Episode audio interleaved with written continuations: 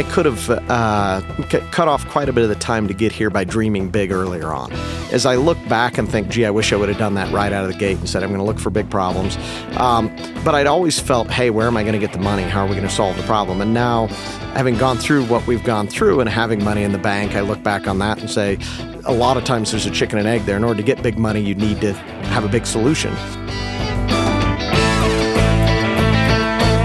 Elegant means you make a, a tough problem and make it look easy. Um, and in fact, that's required in order to scale.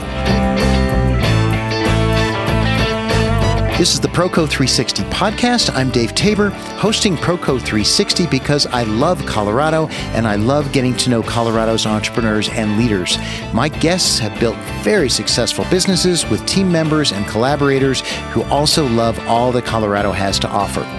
Today's episode is with Tim Reeser, founder and CEO of Lightning E Motors based in Loveland. Lightning E Motors was in the news lately for going public through a merger and when it announced an $850 million contract to build a fleet of electric shuttle buses.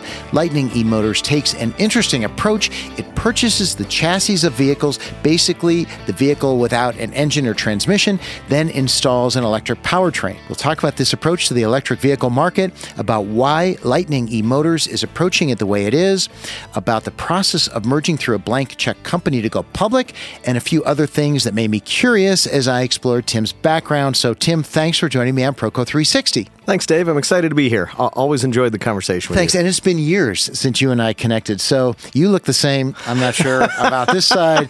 But, you know, right. how did yeah, how did I do in the intro? Give us a, a quick overview of Lightning E Motors. Yeah, I think the intro was excellent. A, a, few things I like to say that maybe catches people's attention is Lightning builds the, the vehicles no one else wants to build and no one else is building. So when you think about in the U.S., uh, the commercial vehicle markets, and these are things like ambulances, these are things like bucket trucks and tool trucks. These are things like uh, shuttle buses and small school buses and big school buses.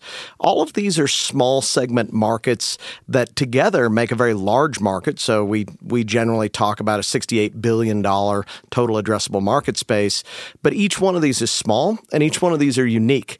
And when you think about electrification of these markets, uh, it's much more challenging than it used to be in a typical internal combustion engine space, meaning uh, as you think about the electrification of a shuttle bus, things like uh, moving to high voltage air conditioning and wheelchair lifts, and where do you put the batteries, and how do you handle the customization around wiring harnesses and the customizations around the mechanical upfits that happen, it's not the same as it was in an internal combustion engine, which has created a tremendous opportunity for Lightning to specialize in this highly segmented, highly unique space with a cost effective solution for these customers. So uh, basically, what you're saying is the, the vehicles you listed off in your, you know, from shuttle mm-hmm. buses to all kinds of other things, ambulances, other things, these are small enough markets that you're not going to find companies building electric vehicles from the ground up versus you being able to buy essentially the everything about these vehicles except for the motor and transmission, and then you put the electrical system in it.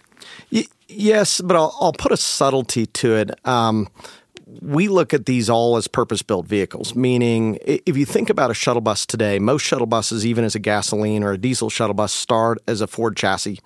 They go to somewhere who puts a shuttle bus body, a custom shuttle bus body on it.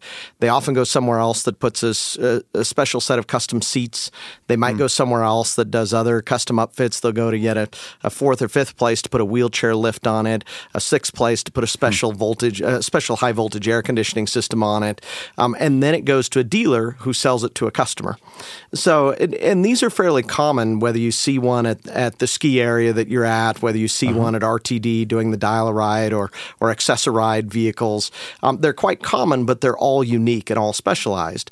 And that's the area where when we come in, we get a chassis and we do this, we're, it's still a ground up vehicle. It's very hmm. specific hmm. to what RTD wants. It's very specific to what the Ritz Carlton wants. It's very specific to what the Hilton wants.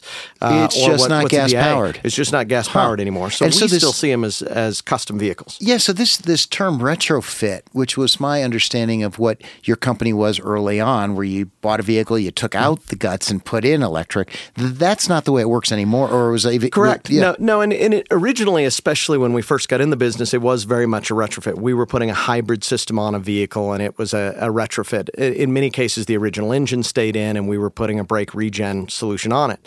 Now, in today's world, it's very custom. Each vehicle tends to be very different.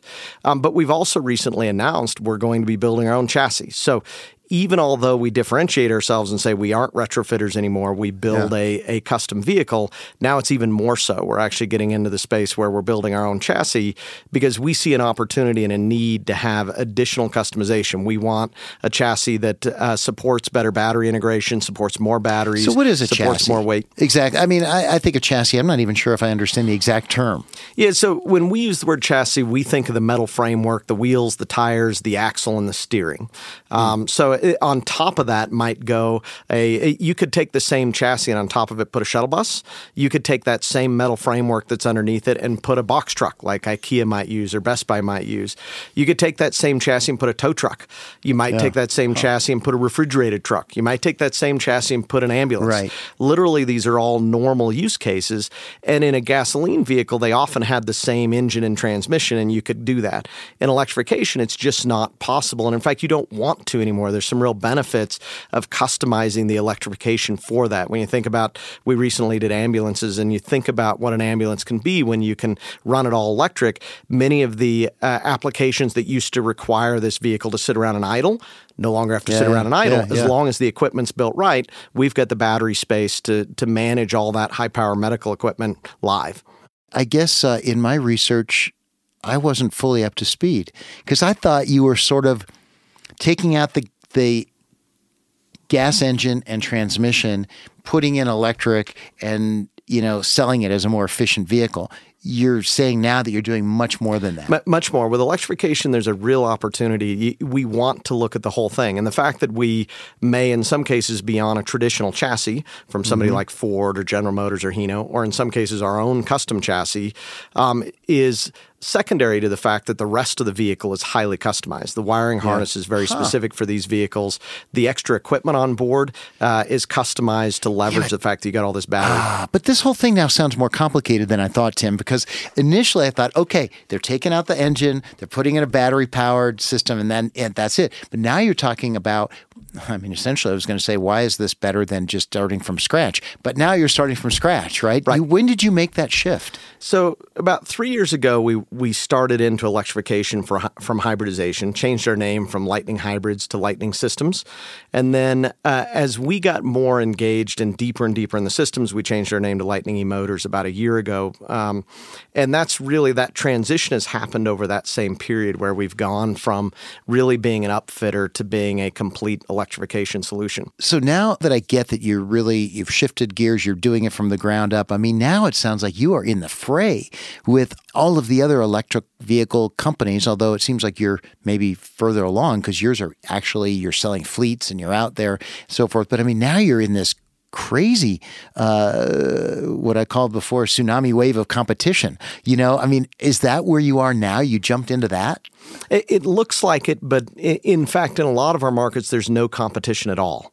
So, for example, if Oh, you really? want That's an- scary when Yeah. somebody says I have no competition. Uh, yeah, so I never if- believe that when they say I have no and competition. And in fact, most of the time, I tell business owners if there's no competition, you have to question whether there's a market. Well, so, Dave, that's you, it. Yes, you, yes. you and I agree Yes. on that. But I'll give you some some examples that I think will make it make it make sense. Electric ambulances. No one else in the United States today makes an electric ambulance. It's clearly an opportunity. Um, the electric ambulances have their own specific opportunity or, or specific challenges, but it's a real opportunity. And so we're the only group making an electric ambulance today. well, they accelerate faster. They accelerate faster. You can deal with instead of having to sit around and idle and run the engine. Yeah, sure. Uh, you can keep all that electronic equipment running. Um, there's a lot of real benefits on the heating, ventilation, and air conditioning side to the vehicle. Um, so significant opportunities. It had to be custom designed. We're the first people to make it. It's fairly complicated, so there's a barrier to entry for other so. people. Yeah. and we own it now. So Ford doesn't actually want the markets Hmm. we're in, and neither does GM, and neither do many of these Well, I'm going to question you on that a little more in just a minute. Reminding listeners, this is Proco 360, named Best Denver Podcast three years running, and this year named Best Colorado Business Podcast. I'm your host, Dave Tabor, and this is the show featuring entrepreneurs who could be successful anywhere and choose Colorado. My guest today is Tim Reeser, founder and CEO of Lightning E Motors. Thanks to our sponsors, First Bank, Kinsley Meetings, Via Technologies, and Digital Frontier Printing. And hey, congrats to Sarah Schaffner at Digital Frontier Printing. She bought the company, is working with the team now to take it to the next level. Find her at thedigitalfrontier.com. Also, thanks to the Colorado Chamber of Commerce for its support for me and Proco 360. So I'm going to push just a bit more, Tim, when because when somebody says like when you you said six thousand, I think six thousand school buses or something. I mean, at some point,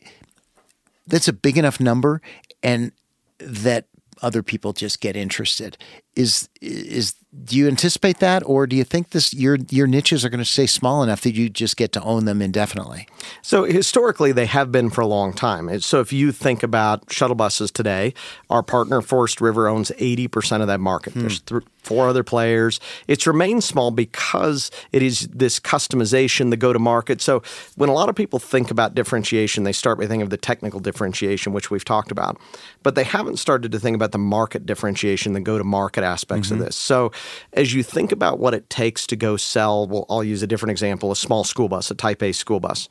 Um, those school buses today, if you decide you want to make a brand new one from scratch and go after 6,000 unit market, um, Ford has said, for example, if they want to do it, it's about a billion and a half to two yeah. billion dollars. Yeah, to they're do not going to do it. So the yeah. market isn't there. Then they've got a lot of customization, so it doesn't fit their business model.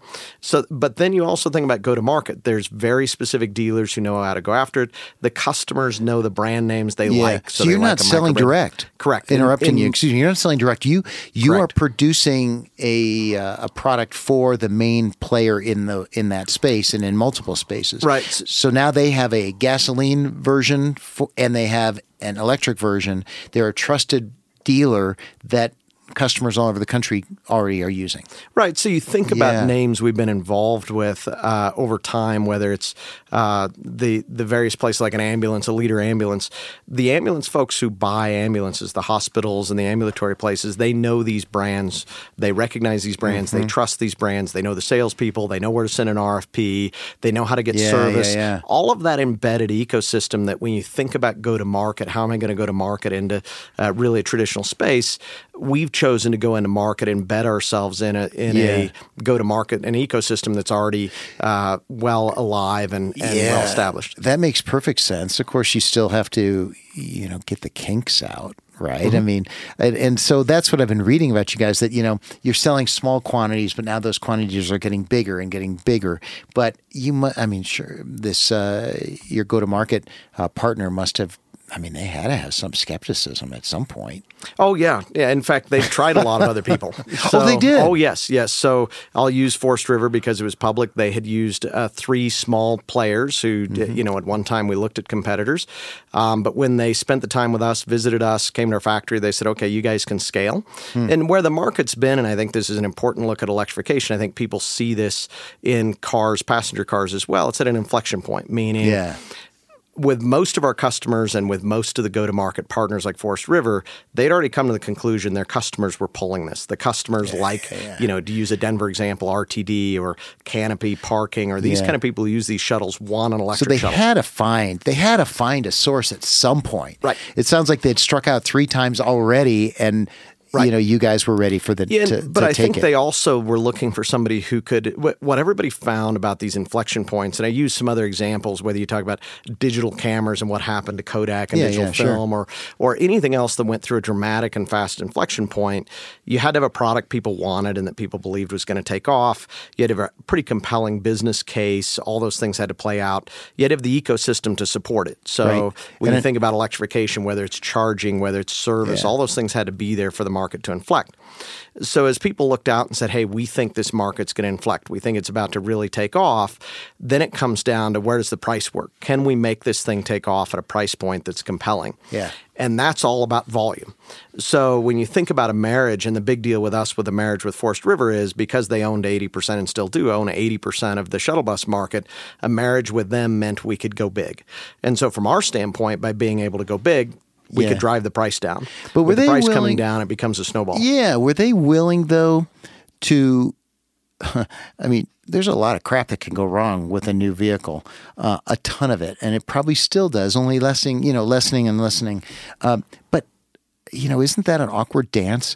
Is they're like, yeah, we want you to be successful, but we're not going to put you out in front until you know most of the kinks are gone. And isn't that really, as I said, like an Oh, yeah. awkward long dance? Oh, I, I think for any business it is, but I, I in some days I tell people sometimes I miss the software business because in, in the old days in the software business, uh, you could you could fake a demo a lot easier. You could Yeah, yeah, yeah, In sure. our world, if the vehicle doesn't doesn't run during a demo, it doesn't run during a demo. It's really difficult to to wave your hands and fake a demo.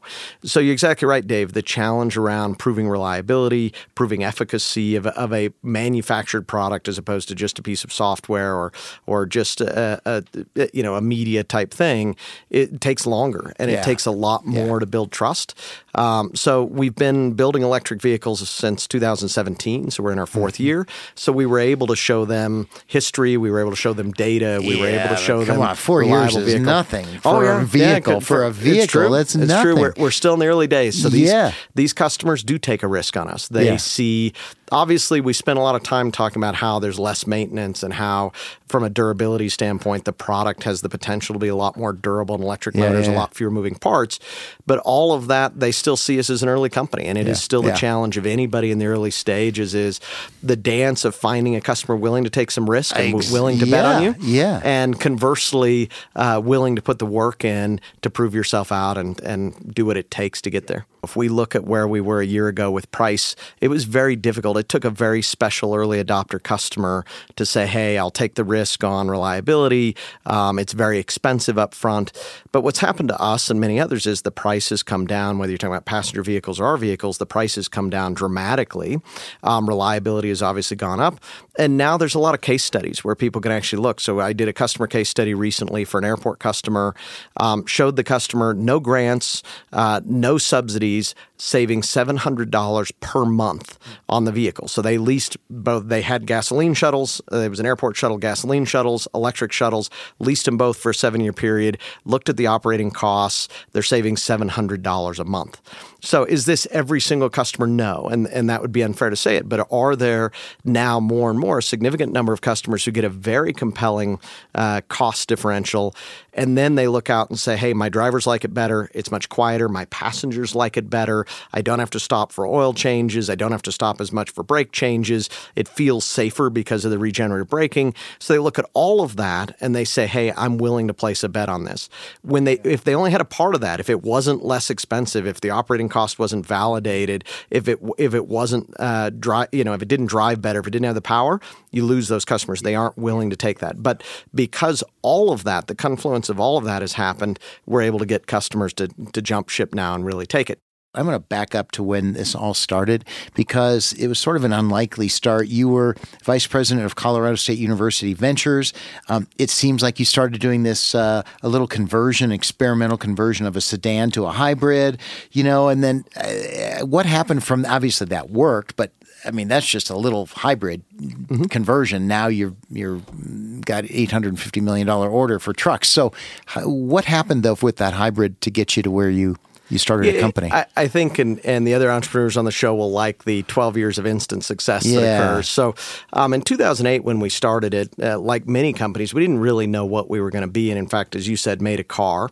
Uh, I think the story is very interesting for local folks. We we put it in the, the in 2009, April of 2009, which is those of you who go to the Denver Auto Show, remember that's when the Denver Auto Show is. We put that car in the Denver Auto Show. And at that time, the uh, one of the directors of the Colorado fleet came by the Denver Auto Show and said, I love that powertrain, but I wouldn't put it in a car. If you'd put it in a truck, I'd be a buyer. And I had always been a B2B guy, and I was really struggling at the time with how I was going to sell a car to consumers because it wasn't my background or my space in terms of how to make a car for that consumer space. And keep in mind, this is before Tesla had really seen success either. So this was very early on. But I looked at the commercial vehicle space and said, hey, that's B2B. It's an area I understand. It's an area I really believe we can be successful in. Pivoted the company at that time to build hybrid systems for trucks and buses. Was it even a company? You just made one car. We'd made one car, so we we started the company. call we, it we- a company? yeah, we named the company. We called it Lightning Hybrids Oh, at the did? time. Yeah, The so, one so we were called Lightning company. Hybrids. Yeah, Nice, So then, okay. then it became a truck company and a commercial truck company. Got it. And evolved from there, and then uh, that evolved from a hybrid company into a electric vehicle company. Was there time. like a, a a pivot point, a, a switch that got flipped where where it went from being come on, I mean, you call it a company, uh, uh, you can start a company and call it anything, but not even have any, not make a single thing yet. So you had a single car, you called it a company, but I mean, at what point did it become an actual business where it's like, yeah, this is we're going to get financed, we're going to actually start building stuff? When was that? I think Dave, probably everybody will relate to it's when the check got written. Well, what check is that? so so when when the co-founder and I looked at this and said and and so I went back after the Denver Auto Show and wrote a business plan. Said what could commercial vehicles look like? Hmm. Um, what could the market be? How big could the market be? Um, Was it mostly BS? be? Were you just making stuff no, up? no, it was very. What I was looking for was did the math work, and the math was very compelling. At that time, this was 2009. Gasoline was two was five bucks a gallon. Uh, yeah. Diesel was, you know, in California was six dollars a gallon. So when you started talking about, hey, I can save a fleet twenty percent on the fuel, it was a very compelling model. Um, and we looked from a technology standpoint. We'd seen some of it already uh, in in place at Colorado State University and other places, and what we'd put in the car. So from a technology, we didn't see a huge hurdle. From a market, it was pretty obvious, you know, given where fuel prices were, there was a market. Um, and and we had a group of engineers interested. So the co-founder and I, when when his wife looked at him and said, "Will you write the check?" and he said, "Yes." Um, he wrote the check. I wrote a check, and off we went. Wow, very good. Now, hey, listeners, this is Proco 360. Again, I'm your host, Dave Tabor. This is the show featuring entrepreneurs who could be successful anywhere and choose Colorado. This episode is with Tim Reeser of Lightning E Motors. Go to Proco360.com to subscribe to the newsletter, read my blog, link to sponsors, and catch the books I'm listening to on Audible. So, we figured out sort of when you decided to turn it into a company, as you said, when the check got the first check was written, and one was by you and one was by your partner. Now, you've come a long way because you went public uh, Yes. through a um, a merger with a blank check company called Gig Capital Three. Did you even know what the heck that this blank check merger go public thing was before you got involved? Now, a- year ago, um, I mean, it's pretty hot now. This it- whole thing. It's hot now, but it was not. It was brand spanking new a year and a half ago. So, uh, about last uh, March of 2020. So we're in the middle of you know COVID really taking off and trying to figure out what this means. And my lead investor, BP Ventures, who's been extraordinary to us and a great partner, came to us and said, "Hey." Oil prices just dropped to minus $15 a barrel. We're having to pay people to take it off the boat. We don't know what's going to happen. We see you all growing despite all of this and really inflecting, but we don't know how it's going to play. You should start looking at other capital options.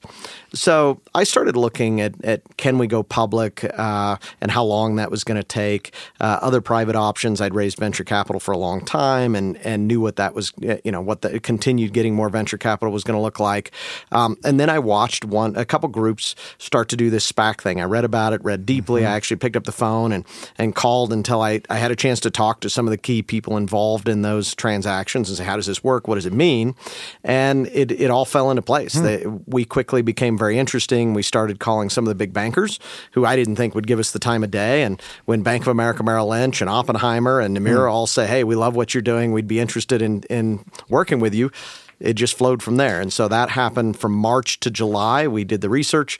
July to November, December, we made it happen. We announced the uh, merger December 10th. So it and was- then went public May 7th. Yeah. So now, uh, gig gig capital three was essentially, uh, if I understand it correctly, they basically went out to investors and said, "We want you to give us a potload of money, and we're going to look for some company to." Merge into us. We're public. We're going to merge them into us. Don't to, they don't have to go public from from start. They can move, merge into us. We're already there, and uh, trust us. Give us your money. Trust us. We'll some, find something cool. Is that kind of how it works? That, that is, and there's Yeah. 600 of those at the moment. It's now. So- amazing to yes, me. So, so at the uh, back then there was 180 to choose from. So when we started doing this, and if you look a year previous, I think there was 40 to choose from. So 40 companies that had raised a bucket of money saying, We're going to go public when we find the right place to invest your money. well, it's actually a, a subtlety to that. They actually have already gone. They've public. already, that's right. They've already they're gone public. public. They're so like a shell holding yes, it's a shell holding company. So it's a, Yeah. but the the explanation around it, once I understood why, it makes sense, and so the, the listeners may be very interested in it. What actually if happens you make it is- interesting. yeah, uh, I'll make it interesting. I, I can promise you that. It may be too fast, but I'll make it interesting. What a what a special purpose uh, asset corporation involves is going to the hedge funds and the banks and saying, uh, "Invest in us, and we'll find something very compelling." But the investment from a SPAC is is interesting in and of itself, and the fact that the investors, the who invest in this blank check IPO, take very little risk. They're guaranteed that if they don't like the deal, they get ten dollars and thirty cents back on a ten dollar investment. Really? Yes. So they take the IPO investors to a SPAC take virtually no risk. Um, so if they don't like it, they get their hmm. money back plus a little interest. If they like it, it could make them a lot of money really fast, and they hmm. can get out as fast as they want. So when they the the original IPO investors in us for eh, in the gig capital investment when we announced, quite a few of them took the opportunity to make 60, 70 percent of their money back, hmm. got out and circulated it, and did another one. So now, your eh, Lightning E Motors is it a public company or is Gig Capital Three? I think you're now they Gig Capital Three changed its name to Lightning E Motors, making you the CEO of a public company. Correct. So our ticker symbol is ZEV, Yeah, like zero yeah. emission vehicle. Yep. And and it's considered a merger, so that's part of what makes the SPACs interesting as considered a well. merger. It's yes. just- yeah, so what so we, is, we but- merged into into a into an empty company, Yes, into a shell exactly. company. That's why So, they- yeah, so we're merging into an empty company that Yeah. had two hundred million dollars from an IPO. But it's way easier than a company without the track record like Lightning E Motors to go public and convince the world to give it money. You just have to find one SPAC that believes in you. So it's a much accelerated process, isn't it? Yeah, it, it, much faster. So Yeah. typical IPO, 18 months. We did this one from kind of beginning to search for a SPAC to going public in about uh, eight or nine months. Yeah, so, much faster. Yeah, Yeah. Um, and so it, it makes sense. Um, and and for investors in the SPAC, I guess if they trust the people who are doing it, that's a good it's a good deal all the way around. Um, except it hurts some of the uh, financial institutions that used to make probably more money on on this process. But, They- they- have no fear. They've all found a way to make money yeah, in it too. they yes, but they- now you've got so so um, you got 125 million dollars uh, of proceeds that you're using to expand and build. from the IPO, and Yes. then we also part of doing a SPAC is also raising what they call a pipe, so which is uh, private investment in public equity, or is it? Yeah, yeah, private investment in public equity pipe. Um, so we also raised hundred million dollars in the pipe. So you're selling more shares at the same time. So yes, essentially, and those were convertible note shares. So we raised effectively about two hundred and twenty-five million dollars all in. And that'll last you six months, twelve. Nah. Yeah. I hope longer than that. A lot longer than that, But I mean, you've got projections that call for twenty thousand vehicles produced by 2025. Uh, you just announced, I referred to it earlier, a massive contract for 7,500 buses valued at 850 million dollars. Um, eh, you're sitting here smiling. All your photos I see of you are smiling, but I mean. Isn't this freaking you out at some point? I mean, Oh, you're going oh, to have to deliver some massive stuff here. Yeah. Oh, oh. The, from the moment you get into it, um, it's playing in the big leagues, and Yeah. you know, just like anybody who signs on the dot for the big leagues, they expect you to get the hits or make the passes or take the receptions and score the touchdowns Yeah. or or score the the runs. So we're absolutely in the execution, but I've always liked that. I want to execute. I want to be there. I want to show everybody what we can do, and we're Yeah, well on our way. this is a big undertaking. I mean, this is big. You guys are going to have to like. What's the X factor in where you were six months ago to where you need to be in two years as far as people, facilities, all that stuff? So we've been very fortunate with facilities. So we, and I think it's an interesting, again, localized story. Um, in the early 2000s, Hewlett Packard ha- sold off its Loveland, Colorado manufacturing facility. Didn't sell it off. I'm sorry. Well, they they emptied it. There were 3,500 employees on a million square feet in Loveland, Colorado, perched on gorgeous hill, beautiful mountain views. It was the second facility Hewlett Packard had ever built, and the first one outside of of uh, Palo Alto. So great facility, great space. Um, it had laid empty for quite a while. We were lucky enough to pick up uh, that space, and now I've grown into it. So we've got about 250,000 of the million square feet and growing. So and it's in Colorado. It's in Colorado. So you know that's that one. Do you have investors at this point that say, you know, this is all well and good, cute, you're in Loveland, but you know, it's time to move to someplace else. Time to go wherever. So in, in the VC world, that was quite common because it was all about where can you attract investors and where can you find it. Yeah, yeah. In the public world, it's all a very practical, pragmatic approach. What, it, where is it inexpensive to manufacture? Where does it logistically make sense to manufacture? And where can you find the talent? So from that perspective, we've been very fortunate in Colorado. We've got the building because of what it is and where it is is very inexpensive, about a third of what it costs to be in you know a, a big market Yeah, like yeah, uh, yeah. California. Um, from a labor pool, we're sitting uh, 20 minutes from Colorado State University, 30 minutes from University of Colorado Boulder, about 45 minutes from NREL and, and School of Mines. yeah. So we've had an extraordinary spot in terms of labor. And when we hire people out of state, we've had no issue getting people to move Yeah, to beautiful cool. Colorado. So from from those perspectives, our pragmatic investors are quite happy that we have a very effective place that we can scale, that we can do it cost effectively, and we can find labor. So Colorado is going to be home to a large vehicle production factory. Indeed. Yes. Wow, that's exciting. I mean, we've never had that here. I think that's really cool. the, and the people side is very exciting. So it, it's the neat part about the production is it's very artisanal. So again, we've explained this idea that we're doing a lot of customization. Yeah, It's not yeah. just you know a, a warehouse. It's not an factory. assembly line It's either. So people line. are really Yeah. using skills to build these. Right. Yeah. So it's it's skilled labor, a lot of engineers. We've added w- this year. We'll add uh, over 120 staff uh, this this calendar year. So pretty significant. A lot of those are engineers and research and development. And um, now the unique part about Colorado, where it's been hard, is we we've needed a lot of finance people who have public finance expertise. and Colorado doesn't have as many public companies, so Oh, we've yeah, yeah, certainly yeah. had had to bring in you know import some talent from other places where there were more public companies. But That makes It's sense. been been an exciting thing to do. Well, last last uh, section here, I, I, I want to talk about sort of what you've learned running um, and funding Colorado startups. Um, right, you, you you've done technology transfer now from CSU. Um, couple of questions. One is, what do you know now that you know? And I I always wonder this myself. What do you know now that you wish you'd known like twenty years ago? That you could have really, if you'd known it, you would have put it to use, and you'd have so much of a happier, better, more so whatever. What do you wish you'd known twenty years Yeah, ago? I think one, I could have uh, cut off quite a bit of the time to get here by dreaming big earlier on. So I think it, I, I was very lucky to have a great uh, professor and then somebody I worked with when I was at CSU, Brian Wilson. Um, and one of the things he told me uh, when I went and joined him at, at Colorado State University uh, there to spin technologies out was we're going to solve big problems. We're going to look for big problems and, and solve them with big solutions. And so as I look back and think, gee, I wish I would have done that right out of the gate and said, I'm going to look for big problems. Um, but I'd always felt, hey, where am I going to get the money? How are we going to solve the problem? And now, having gone through what we've gone through and having money in the bank, I look back on that and say, a lot of times there's a chicken and egg there. In order to get big money, you need to have a big solution Yeah. and be solving a big problem. And so sometimes those become self-healing once you've got something big. And that was a big part of going public was everybody said, "Hey, you can't go public unless you're going to go big. You, you have to go big or nobody's interested." And and that's been an exciting place to be. As you said, it's big shoes to fill, Yeah. but it's been an exciting place to be because there's, we're solving a big problem. That's cool. So, uh, I asked you what what you would have done differently. Looking back to? I mean, what do you think when you think about the personal values that have been a constant for you all the way back from when you started to right now? What are those? So first was people. I, I like people. I want to take care of people.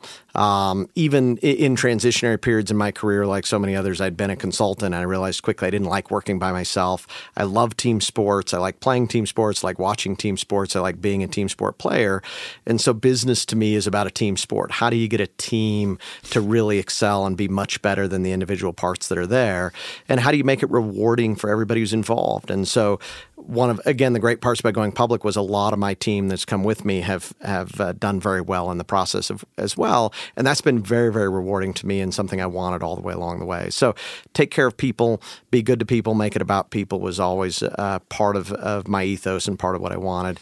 Um, the other part was I wanted to do something technical something special.